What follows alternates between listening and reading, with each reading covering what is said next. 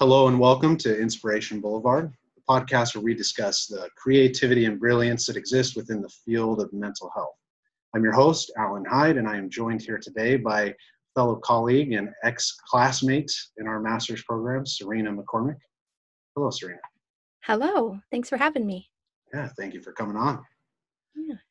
I know we were just chatting up a storm before we started here, but why don't we just kind of pick back up with you know what inspired you to to become a therapist and you're a mommy as well a mommy of two and Mhm. I, I work with a lot of mommies and i'm always inspired just from the standpoint of like that is a lot going on to be a support for people but also a support for your own family It is a lot going on. Yeah. So those are two separate parts of my life that you touched on, you know, where I um, first got inspired to become a therapist. And that goes back to undergrad.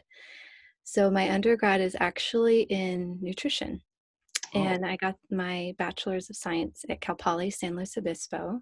Okay. And I uh, seriously had no thought of being a therapist at that time. I didn't even really know much about therapy. Um, but I was towards the end of my schooling there, and I remember distinctly being in a class and sitting and learning and memorizing information about um, like sanitation of kitchens and um, measuring cup units and things like that. And I was like, I I don't really want to have to keep this information in my brain. And yeah, I was like, I, this isn't really jiving for me. And and then I took nutrition counseling, Hmm. and that started to hit a chord of something that I I really liked the flavor of. Um, the idea of sitting with somebody one on one connection, helping somebody um, make a change in their life. I really liked that. But even in nutrition counseling, I was like, this is just kind of scratching the surface. I know there's so much more to diet or eating or eating disorders, and I want to look more into that. So that was kind of the inspiration that set me on the path of looking into what counseling was, what therapy was, how to become a therapist. And um, that sort of ended me up in grad school. Isn't it a trip? Like, I- you know, just having some of our, our past classmates and, and you were touching on that, just kind of hearing some of their podcasts and like, we've all got these, these little um, interesting stories that drove us in the direction of therapy where it's like, I didn't grow up and, and have this like in the back of my I was on a baseball field, you know, I, I wasn't thinking like, I, I want to go and be a therapist. And then one day it just, it hit and then it stuck and then it became the passion. It's very Yeah. interesting. Yeah, it's like all of a sudden finding the right fit that you can just settle into. Yeah. So you, you mentioned kind of the nutrition side of things. Is that kind of the direction you see yourself headed in the field? Is kind of working with uh, people on like navigating the nutrition, but as well as like taking care of their bodies and, and kind of the implications of where that intersects with mental health. Is that the direction you see yourself or somewhere different? I, somewhere different. I mean, I I do hold that still as a very special place in my heart and part of my background, but as I evolved in mm, going into the field and then what we've learned and um, just my understanding of where to really help people, it, Yeah. it's evolved. And so for me, a lot of my drive and desire is to work with couples Okay.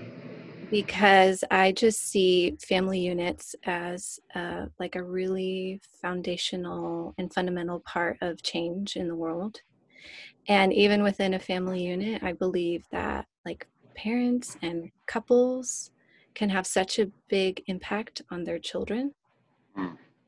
And so, a lot of what we do as a therapist, you know, as we go back and we work with childhood wounds, attachment issues, things like that. And so, I kind of like, well, I want to go to the source of the issue, kind of, you know, like if we can have healthy couples raising healthy children, that's going to relieve a lot of mental health issues and just help create really strong people in the world. Yeah.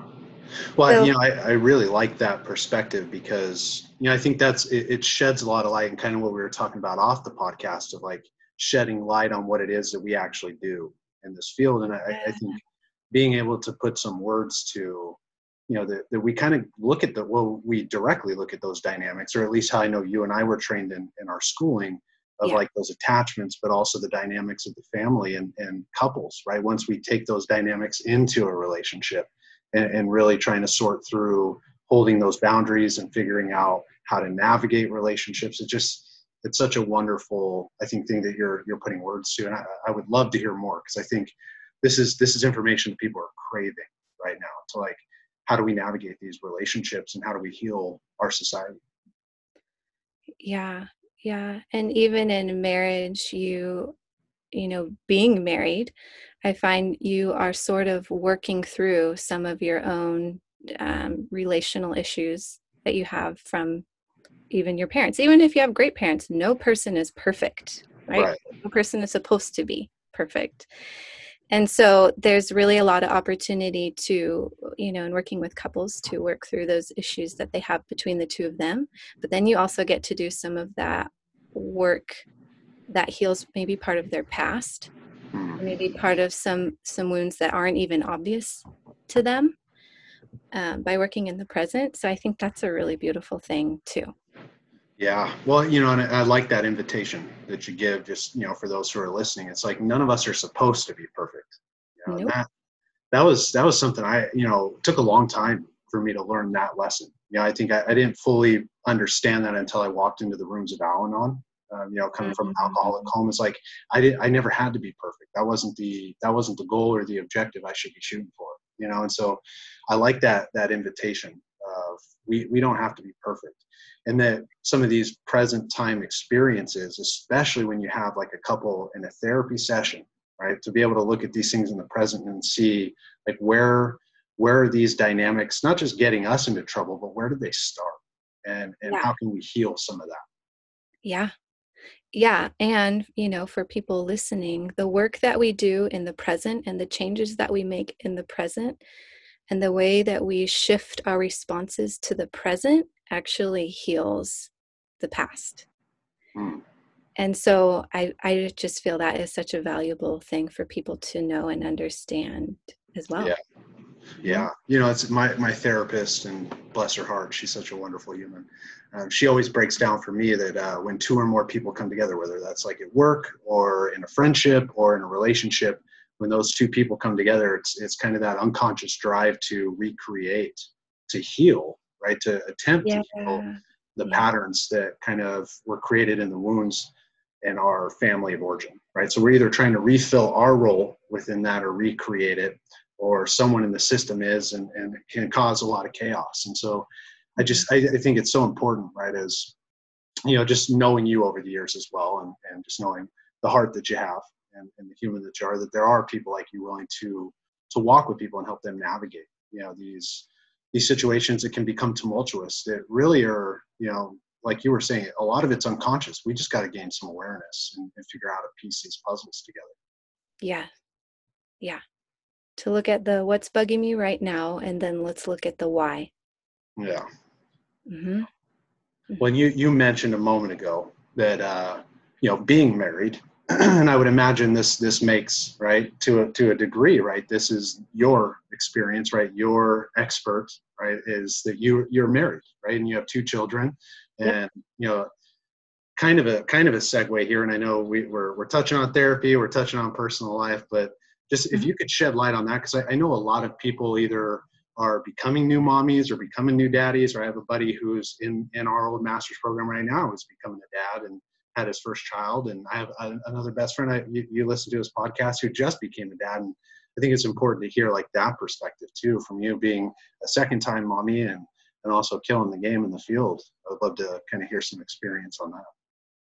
Yeah, yeah. Maybe um, could I get a little more clarification of like what you want me to share on that? Yeah, just kind of your your experience in that, how you're balancing, right? Are you juggling the babies? Like, do, do you toss them up in the air and then pick up the phone or how, how are you navigating you know because you're also doing the social media stuff you know and i think there's there's so much in in being able to balance these things and walk with people in their lives and just kind of how you've found that balance right so for those how do i do it all yes yes, yes. how do i do it all very in small increments I would say it that way. You know, I've seen you are, have become licensed. I've seen a lot of our fellow classmates have become licensed. I'm not licensed yet.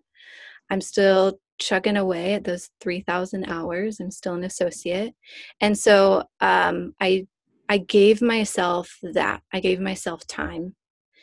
And I allowed myself to say, okay, I don't have to rush through and get licensed because I was what, like three months pregnant when we graduated. So I went straight from grad school to starting our family.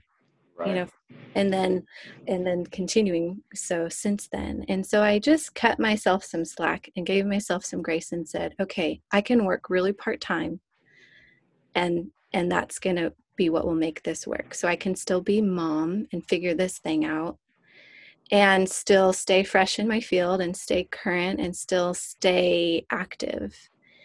And i and also part of it is i married a really great partner. He is really good at um, he is a big reason i'm in this field. He supported me you know in going into grad school and you know pursuing this and he has been an advocate for me ever since you know he's hanging out with the kids even right now. And i was like are you sure? Is it okay? And he's like yeah it's you know this is your thing and i support you.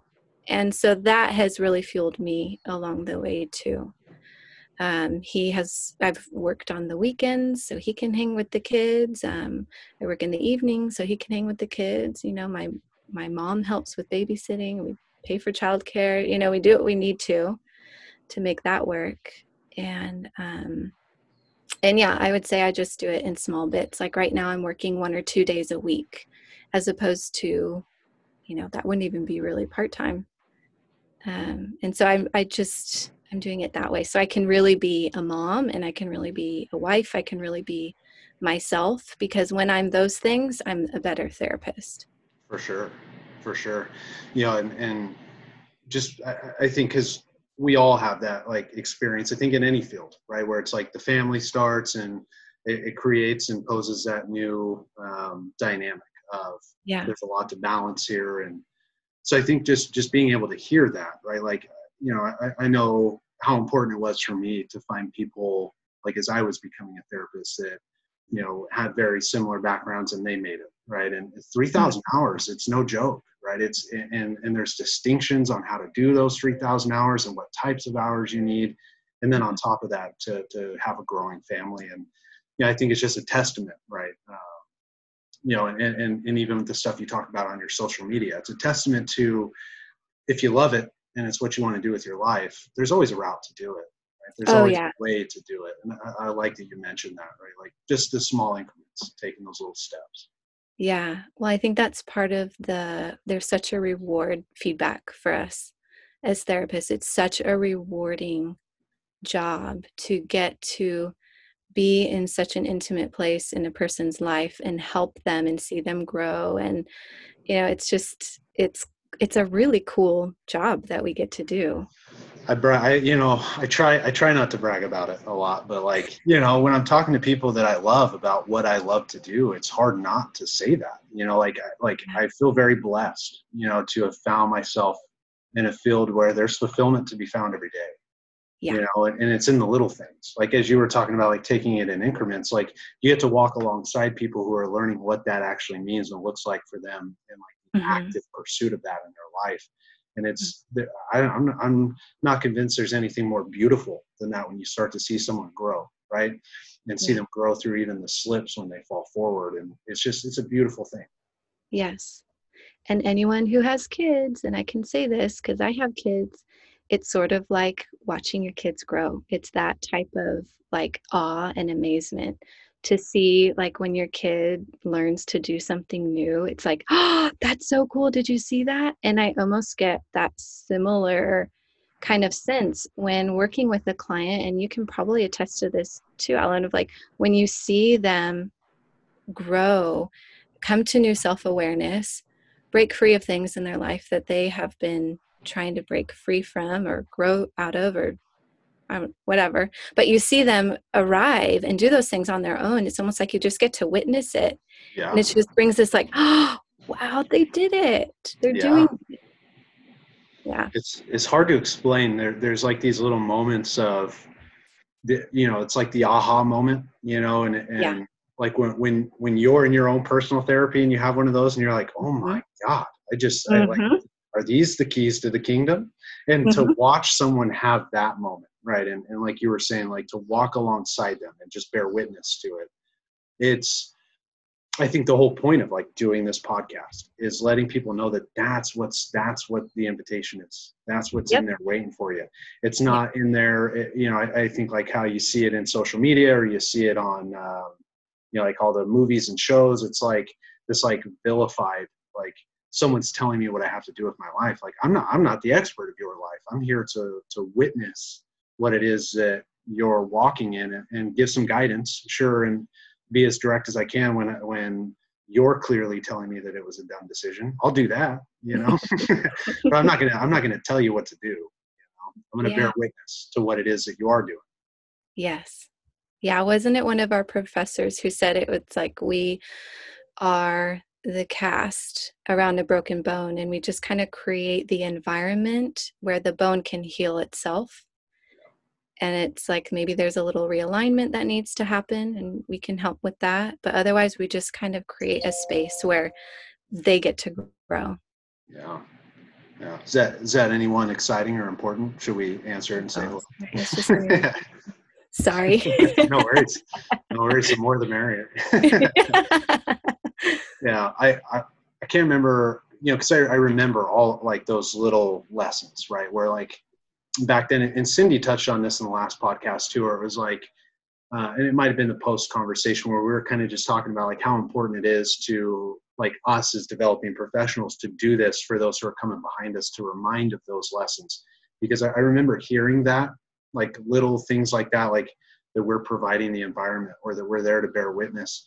And i didn't understand that back then you know and, and Mhm. it's i think it was cindy who was touching on the difference in in the the learned experience in the classroom and then application in the field and then you got a live person in front of you and it's a wild experience yeah, it is. It's wild. Yeah. so how old are your kids Uh, 18 months, 17 months. Yeah, 17 months is my little boy, and three years old is my little girl. She'll be four in been- October. it's been that long It's been that long. to goodness. I you know andrew and i were talking about that like how how quickly this this whole life thing progresses. It just goes. yeah. Yeah. it's cool though. Have you guys been um like getting out recently? I know with the shutdowns and having two small ones you know it must have been a wild ride there too. Yeah, you know, honestly, having little kids, the my kids' age, lockdown is fairly easy to tolerate because I'm working with naps. So I'm home a mm-hmm. lot anyways for naps. And I'm working with kids who are happy and content to play at home. They don't really notice, hey, why aren't we going out today? It's like, let's see what new activity, you know, maybe I can put in front of them to change things up. But otherwise, they're happy to just chill at home. And so, in that aspect, I feel lucky to have had young kids during lockdown. I couldn't imagine, you know, being single or I don't know. There's just a lot of loneliness that could have come. But for me, I kept busy pretty much all day, every day, chasing those little kids around. Yeah. And well so, you know and i guess, I guess that's where i can i can speak to some I, the being the expert on being single at the moment you know I, it, it really is part of that conversation. Is where i talk to a lot of clients too about um, just the importance of staying involved in the community. And thankfully i had you know Al-Anon and, and was able to stay connected to my fe- my fellowship there. And zoom has been a wonderful tool. But uh, that concept i mean just staying connected right and, and how prevalent loneliness has become and has led to some pretty serious mental health implications right? Like that was a Uh, huge surge. That was a huge boom because of this. Huge. And you know i went into this i switched over you know with my caseload my clients we switched over to virtual set- sessions and they hung out hung on tight. They um, they all stayed on throughout. And i was grateful to have that bit of normalcy and that bit of um, i don't know just really uh, accountability to keep myself healthy mentally through this so that I could show up for them. And um, and yeah, I I had that sense of like, oh gosh, this is bringing us all to a really fragile place. You know, this yeah. constant stress and uncertainty. And so I was glad to be there for my clients and had a sense like, okay, where's the wave? We're going to have a lot more people come in forward, hopefully, to get some help with all of that has come up during lockdown. Yeah. And I don't know if you've noticed a surge, if you've gotten more calls or. Yeah, my, well, it was part of like what I was telling you off the podcast. So like my private practice had, had doubled. Um, yeah. And I have a small private practice, but for, for me, okay. like I, I, don't put any like marketing dollars into it. It's kind of like a side passion because I, you know, I pursue a lot of different things and, yeah.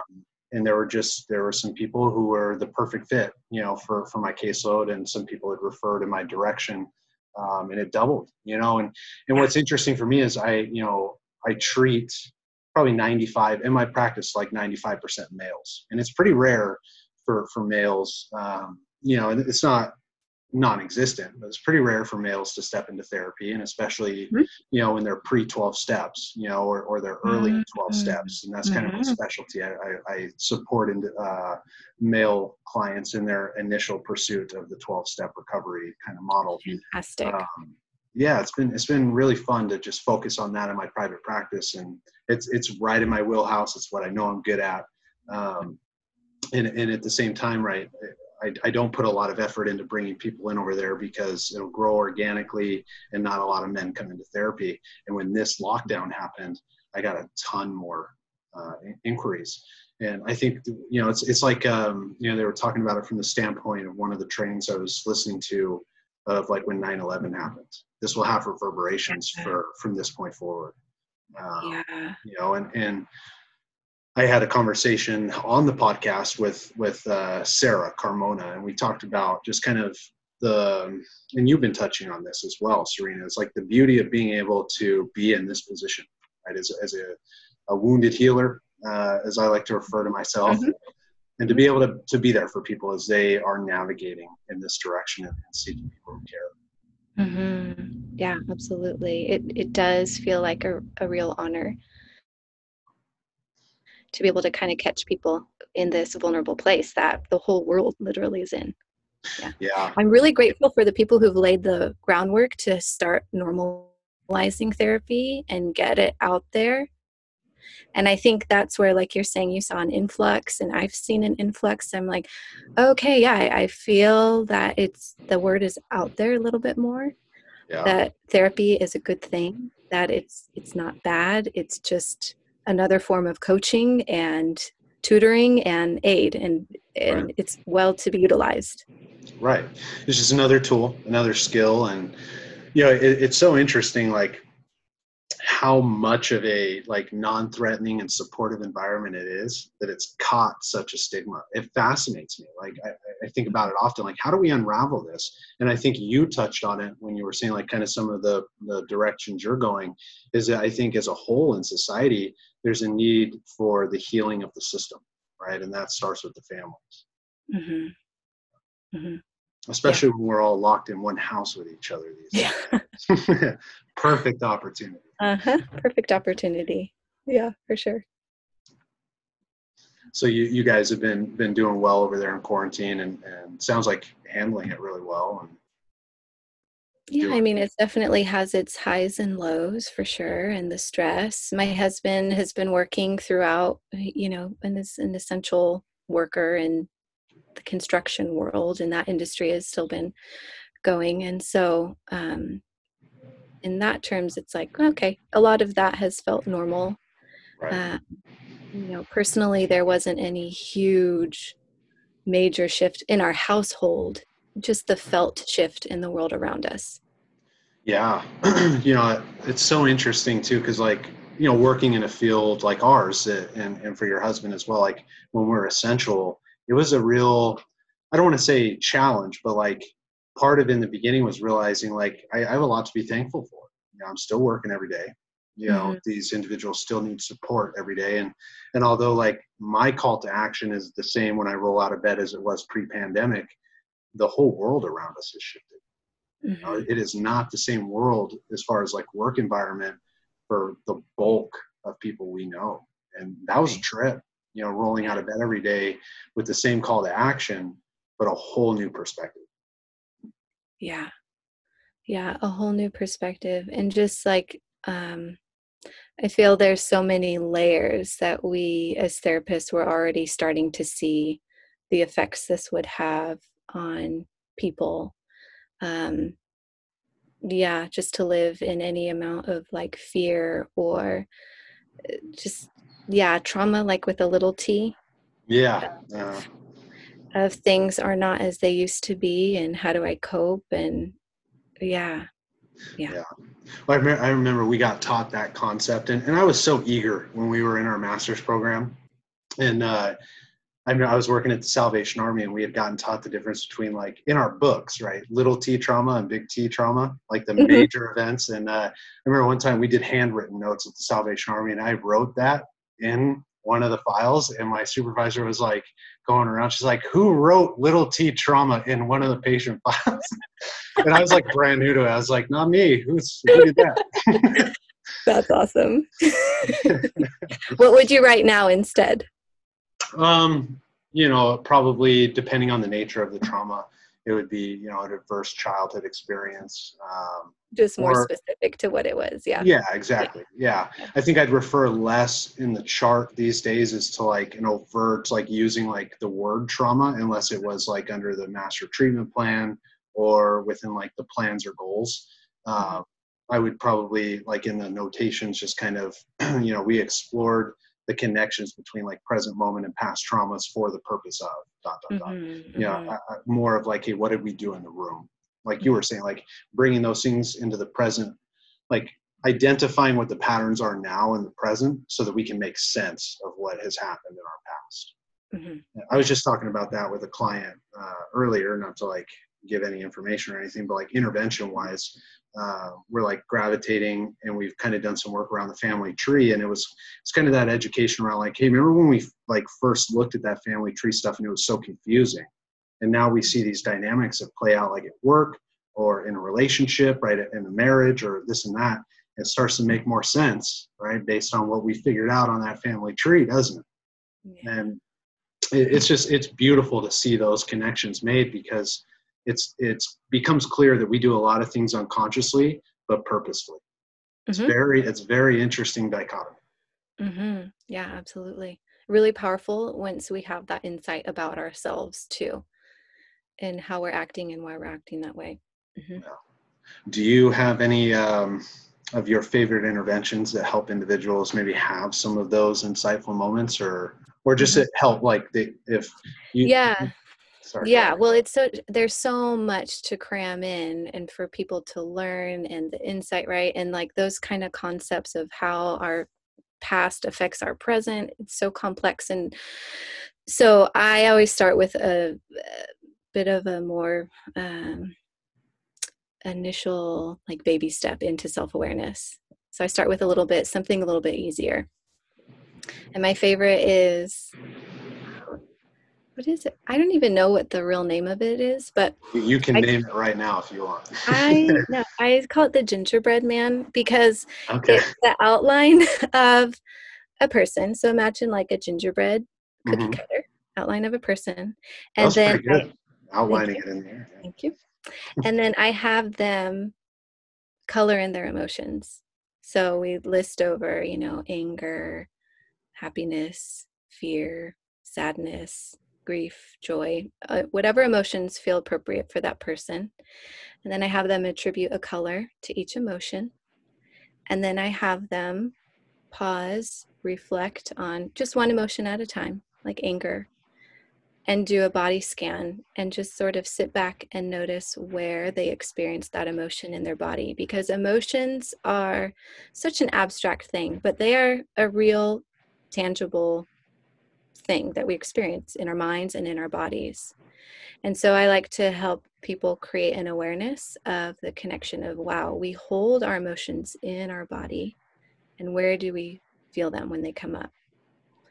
And so I have them, and then they can color or draw or do whatever shapes or designs to depict where they feel that emotion and then we just go through and do each one and so that's my favorite like just baby step into personal awareness. Oftentimes i'm surprised but actually i'm not really surprised but a lot of people don't actually have that initial awareness of where emotions are felt in their body. And for listeners it's so it's so valuable to notice that because then you're not all of a sudden overcome by an emotion because you have the initial awareness of when it starts because it usually will start physically. Yeah and it, gives um, opportunity for you to have more control over your emotions too. So that's where it comes into play and why i like to start there with clients. And it's one of my favorite i'm a very visual learner and so i like the visual type interventions nice. and art therapy type stuff. So yeah. That's the cool. Gingerbread man the gingerbread man that's what we're going to call it and i'm sure that's what it's called if you go on like therapistaid.com where and all those resources it, are i'm sure it's right there yeah yeah but you know I, I think it's so important too right especially like in the sense of when we seek treatment right and I know that's a scary word, right? So I'll normalize it. I seek treatment as a therapist. I go to, I see my therapist every week. Me too. And so, like, eh, yeah, it's so important, right? And, and I wouldn't trade her for, you know, for anyone. it's, it's, it really is worth it. And to be able to connect, right, that in the treatment process, not just like our artistic expression, but that somatic experience that you're talking about. Mm-hmm. Where, where are these emotions originating in the body? Where are you feeling it? right? It's such a, I think, such a safe and honest approach. You know, whereas like EMDR, right, um, the eye movement, rapid mm-hmm. desensitization, you know, whatever the you know mm-hmm. names are for it, is good for I think a, a certain percentage of people, right? But it's not, it doesn't, it's not going to work for everyone right? It's not going right. to be an approach. But the one thing, right, like with something like somatic experiencing, like you were touching on, is it originates somewhere, right? In a safe way to, I think, like you were saying, take those baby steps is to identify through artistic expression where am I feeling this in the body. I, I liked how you were saying that, like take a pause and look within. Yeah, absolutely.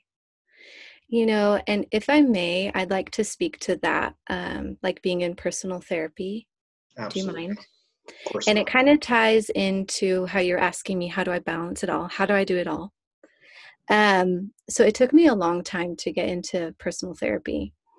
And this will be speaking to any of your young moms who are listening, especially because when you have a kid and young dads, when you have a kid, all of a sudden it's like the most intense stressors are put on you and your relationship with your spouse. And it just brings up so much because you're going off of no sleep, you're physically exhausted, you're dealing with a baby that's crying. Like major stressors in your household. So, anyways, I knew that I needed and wanted to be in personal therapy because it's such a good practice as a therapist to be in our own therapy. But having a baby, I was like, I don't have time for this. I can't get out. I don't want to have to find a babysitter and then, you know, spend that extra time away from my kid and pay for babysitting on top of paying for therapy. So, in comes quarantine, all of a sudden, all the therapists go online and are virtual. And I took advantage of that opportunity. So it's taken me this long. I've been wanting and needing to be in therapy myself for quite a while. But it wasn't until quarantine that I was like, oh, I can, I can do this.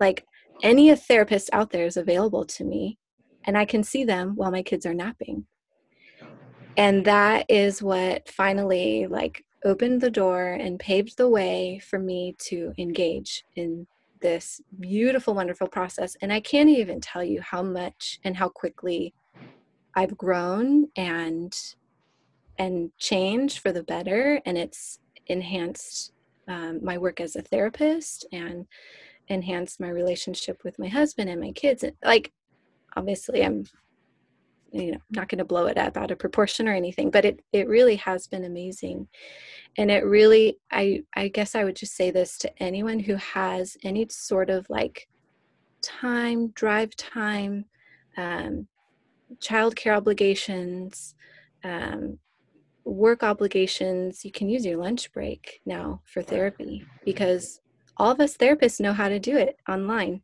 Yeah, yeah. And um, yeah, and so that I guess I would just say, like, for people out there, like, virtual therapy is wonderful. In person is even better, but if you can't quite make it, a virtual is a great option, especially for moms out there, because any moms who are listening know that we get to really rough spots mentally. And those are actually really useful things to bring into a therapy session. And you can do a lot with it real fast. Uh, I mean, it makes sense to me, right? Like, you know, obviously having zero experience rearing a child, but you know, when when things kind of get to their boiling point, those are the perfect moments. That's it's like ripe for the picking. Okay, cool. Yeah. There it is. What is this? Yes, absolutely, absolutely. Well, I like that you normalize to the the virtual sessions because I, I think on top of right the stigma that already existed, you know, now there's a whole nother. I, I wouldn't call it a stigma as much as like a hesitancy. Mm. So I don't really want to try this online crap. You know, mm-hmm. then, then you know you're you got if you're in any type of like recovery realm, then you got like the Zoom stuff where like people's Zooms are being bombed and people are coming into like meetings and talking oh, smack, yeah. and, like, yelling yeah. at people. So I, I, think there's like a lot of hesitancy with the virtual world, mm. but I love that you you know you you talk about how approachable it is and and the way that we operate. You know, even on on this podcast, we're recording it on Zoom and it's mm-hmm. password protected. You know, and yeah, there's just so many beautiful ways that I, I think the world has met the call for, because you know just seeing the necessity for mental health support right now. It's yeah. it's been it's been interesting, but also at the same time, like you were saying, like it's been a doorway. I think an invitation for people to actually step through and get the support they need. Yes, absolutely. Yeah, I agree. So you started that in quarantine. I did, and I'm really glad that I did. Yeah. Yeah, it's been great. There's there's the invitation right there. There's the invitation. Yeah. If you're if you're on the fence and you're you're hearing this, uh, jump on in. Water's it's worth fine. it. yep, it is. so I know you were just kind of touching on right. You got your start in nutrition, and now you're you're working and going in the direction of couples, which I imagine will make it a lot easier to get your three thousand hours too. Because I know that's a chunk people freak out about. It's like the child and couples section. Mm-hmm. Is that has that been going well for you, or? Yeah, yeah. Well, I have, uh, well, first couple of years I was working in treatment, drug and alcohol rehab. And so I didn't have much exposure to kids or couples that our, you know, collection there. Um, but now that I'm in private practice, I am, I don't have a lot of couples right now yet. Um, that's okay. I have quite a few minors. Okay. And so that has been really good experience as well.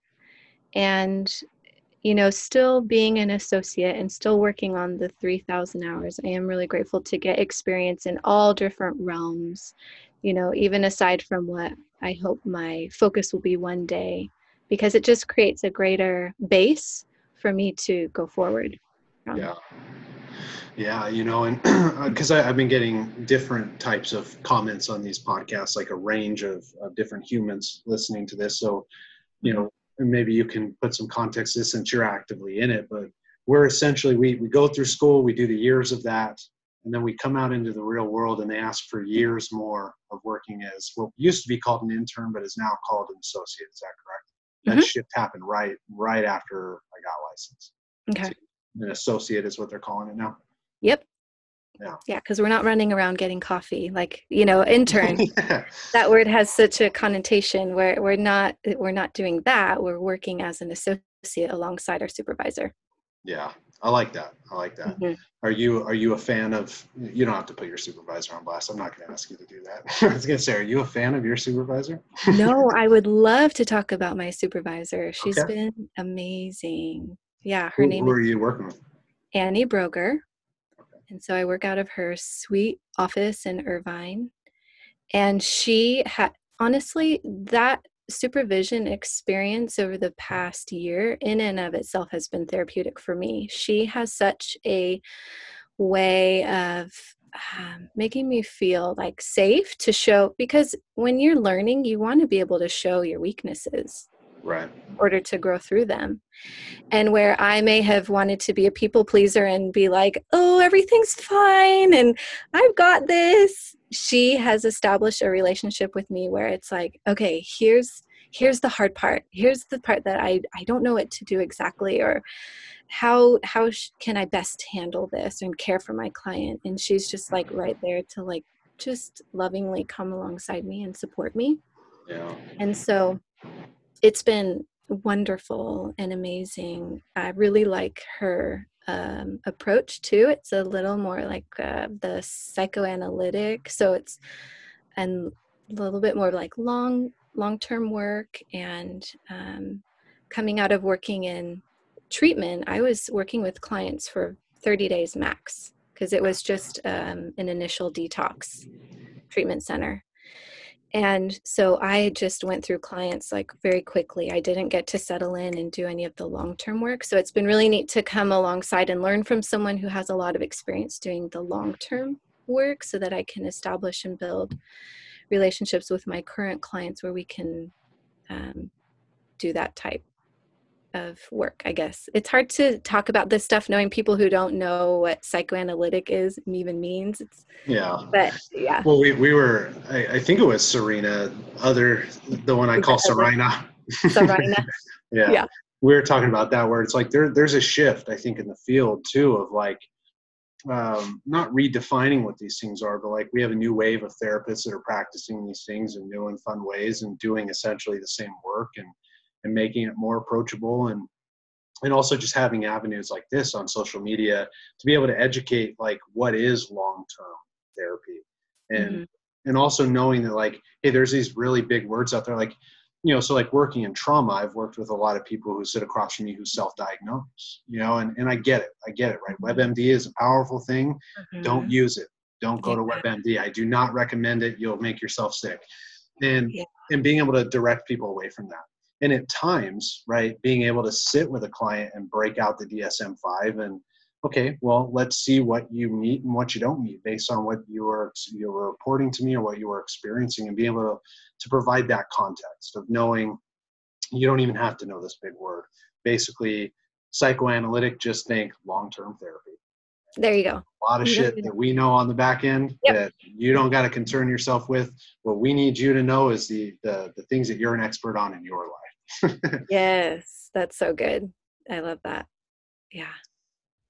And so doing some of that long-term work, you know, I you touched on such a, a crucial thing I was I was talking to some friends about too just today of like treatment is such a um, you know turnover it's so quick mm-hmm. um, where you don't get to settle in you know and on one hand you know it's i get it you know, and I think there are a lot of um, necessities to having kind of shorter term treatments. But, you know, I found in my private practice, I most definitely, and this maybe is our training, but I most definitely lean to long term treatment.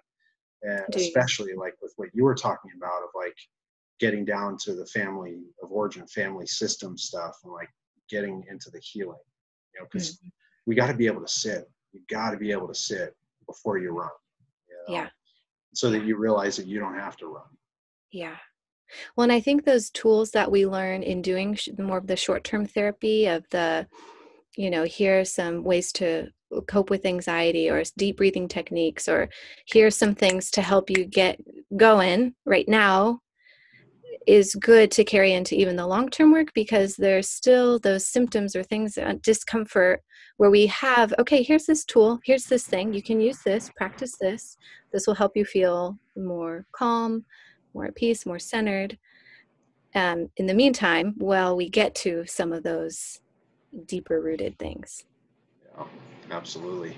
You know, and you you had posted something today that um, you know, as you were talking about that, I, I thought about it because I just saw it before we started the podcast, where it's like um, the key analogy. Yeah, yeah. And you, you posted it through art and and just to be able to like utilize those like quick little aha things of like, well, that makes sense, or I can see it in my mind's eye. Like I'm curious, right? And this is kind of my like direction of going into your social media stuff is like yeah. how how you approach it, what kind of like your forte is there, what you like to do, or, or kind of what you're exploring in that realm? Because I, I know it's it's I think a new realm for therapists to be in, and, and I'm always just curious, right, as I'm exploring it too, to to get inspiration. Yes, yes, I have such. I feel like if Instagram or social media was a person, I feel like I'm in a wrestling match with it sometimes. Yeah, because it's like I don't I'm one, not an influencer, and I'm using air quotes, which is a lot of what I see on Instagram or the way it's geared is for people who are wanting to promote products or promote their business. And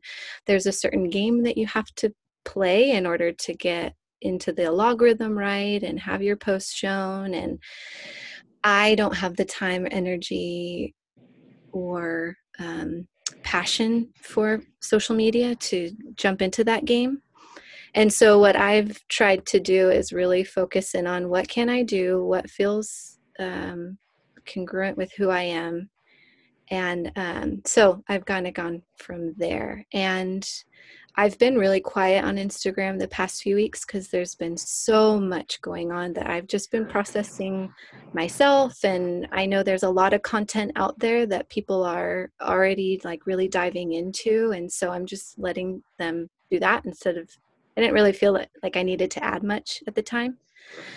But then it kind of um, hit on me because influencers and such are really kind of hitting on or talking about or promoting the current buzz and what's going on and in the world and all of that. And i realized i what resonated with me was to talk to the undercurrent of what we're feeling of what society is facing and approach it from there.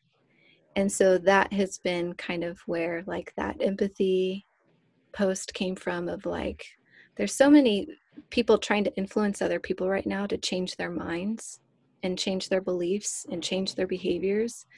And a lot of the noise it's like okay this could have some effect but is it going to be long? Is it going to be lasting? Is it loving? Is it drawing connection in society or is it drawing division? So anyways that's like where that inspiration came from of like how can we actually what's going on really right now um, and then previous post COVID and craziness, I was wanting to, um, what have I been posting about? T- speaking to moms, young moms. Yeah. Um, just kind of pinging off of some of the things that I notice come up within myself and ways that I am coping with being a young mom as a therapist it's like i already have a lot of tools that i use innately because when you go through grad school you just sort of internalize a lot of really great tools. And so i've tried to step back and see oh, okay what what are my friends saying? What are they struggling with? Um, what are other people not doing that almost feels like second nature to me? And how can i look at that and see where i learned from being a therapist and going through grad school and how can i impart that information to other people so that they can use it too?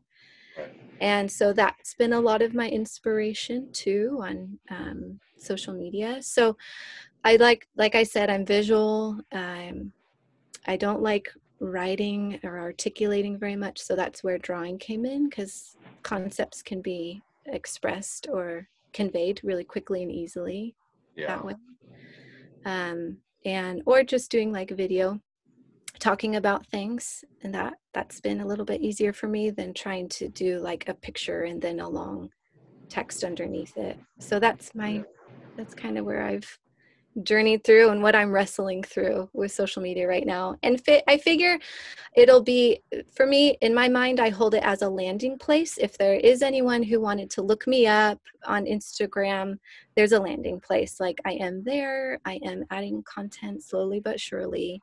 They can see I'm a real person and get a flavor of who I am off of that.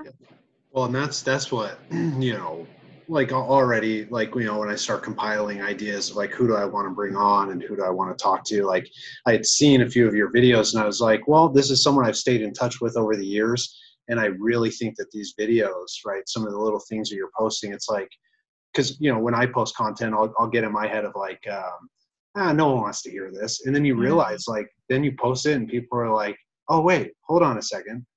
I didn't even think about that. And when I was listening to yours, I was like, I got a lot of mommies in my life that are like friends and you know people that I, I love and care about in my life. Like they need to hear some of this information because I think they'd like it, you know, and, and maybe they will, you know, maybe uh, they won't look at it. Who knows? But I want to give access to those people just like you're doing. And so when I saw your video, I was like, I got to get her on here because I like what she's talking about, and I know a lot of people who might like what she's talking about. And so I, I, I really appreciate you coming on and just sharing those those nuggets, but also like you know if you're open to it, I can put some of like your landing pages on the the Spotify kind of domain, and we can that way people have a place to land to see like who is this voice I'm listening to and the stuff that I like hearing. Yeah, absolutely. I would appreciate you doing that. So thank you. Mm-hmm. Yeah, absolutely. Yeah. So utilizing art and doing some of these couples works, I imagine somewhere along the line you picked up a book and we're like, okay, I can't put this down. Yes. What, what would you say in this field of mental health or just like in, in general, right? Like in, in the realms of like human growth is the most inspirational book you've ever picked up? Yes. Well, I, current, I'm going to go with the current, uh, The Whole Brain Child. The uh, Whole uh, Brain Child? The Whole Brain Child. It's Daniel Siegel and, oh, Payton, I think might be the last name. It's a co. There's a co-author with Daniel Siegel. Gotcha. Um, but it is fantastic, a really easy read, and so helpful for parents. So it's talking about the development of kids, the way their brains develop, and the way their emotions develop, and how to support them through that growth. So it's really, yeah, user friendly. There are images, which I love, pictures and things to help teach and portray the ideas or convey the ideas. And so, yeah, that's my current favorite. And I recommend that to a lot of my clients' parents because a lot of my clients are minors. Yeah. And I have found it's been helpful for me in treatment as well in working with kids.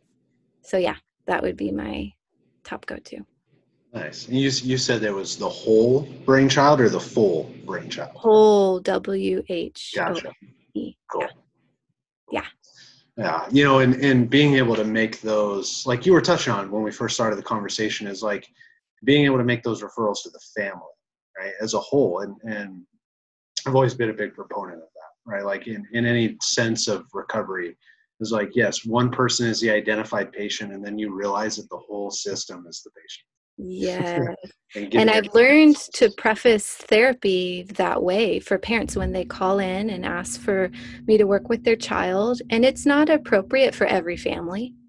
Right. You know, not every parent should be or can be involved in that level. But for those who can and are open to it, I let them know, you know, parents are going to be involved and we're going to have parent sessions and I'm going to help you help your child. Yeah. And so that's been a really key thing that I've learned and I'm finding in the care of minors. It's, yeah, the parents can get involved and that just expedites the work that I'm doing yeah. with the child. I think it's an important reminder, right? You know, for maybe clinicians that are coming into the field too and listening to this is like, I remember when I first started working at Olive Crest, I wasn't necessarily right off the bat thinking like, oh, I gotta, I gotta rope in these parents, you know, and mm-hmm. you re- you realize real quick, right? You're, mm-hmm. you're not getting anywhere without the adult. Uh, yeah. But it's just such a powerful reminder of you got to rope the whole family. You know, it expedites yeah. the healing. Yeah, yeah. To include them and empower them. Yeah, absolutely. Mm-hmm. Well, I would imagine there's a lot of mommies that are listening right now who are interested in becoming therapists or, or maybe are interested in pursuing a host of different careers that are probably feeling very empowered right now. And I mm-hmm. appreciate you bringing that in and sharing that with, I know, my community um, and, and as well as yours. That's awesome. Thank you. Well, I'm happy to help. Yeah. Well, if you're listening to this and you are on the fence, it sounds like Serena McCormick has her own private practice. And if you're thinking about right jumping off uh, into the ether and into the unknown to seek your support, and, and you're looking forward to that, or or maybe you're hesitant about it, this is a therapist that I know will meet you where you're at and support you give you the care that you deserve and that will help you in your journey. And so her contact information will be in the in the link to this uh, this episode. And I'm telling you, if you're looking for a therapist that you want to work with for couples, you got a minor who you're looking for some support with, Serena is your therapist. Thanks, Alan. Absolutely. I really appreciate you coming on and taking the time to do this. My pleasure. You're doing a good thing. Thank you. All righty, guys. Well, thank you for listening, and that's all we've got for you today.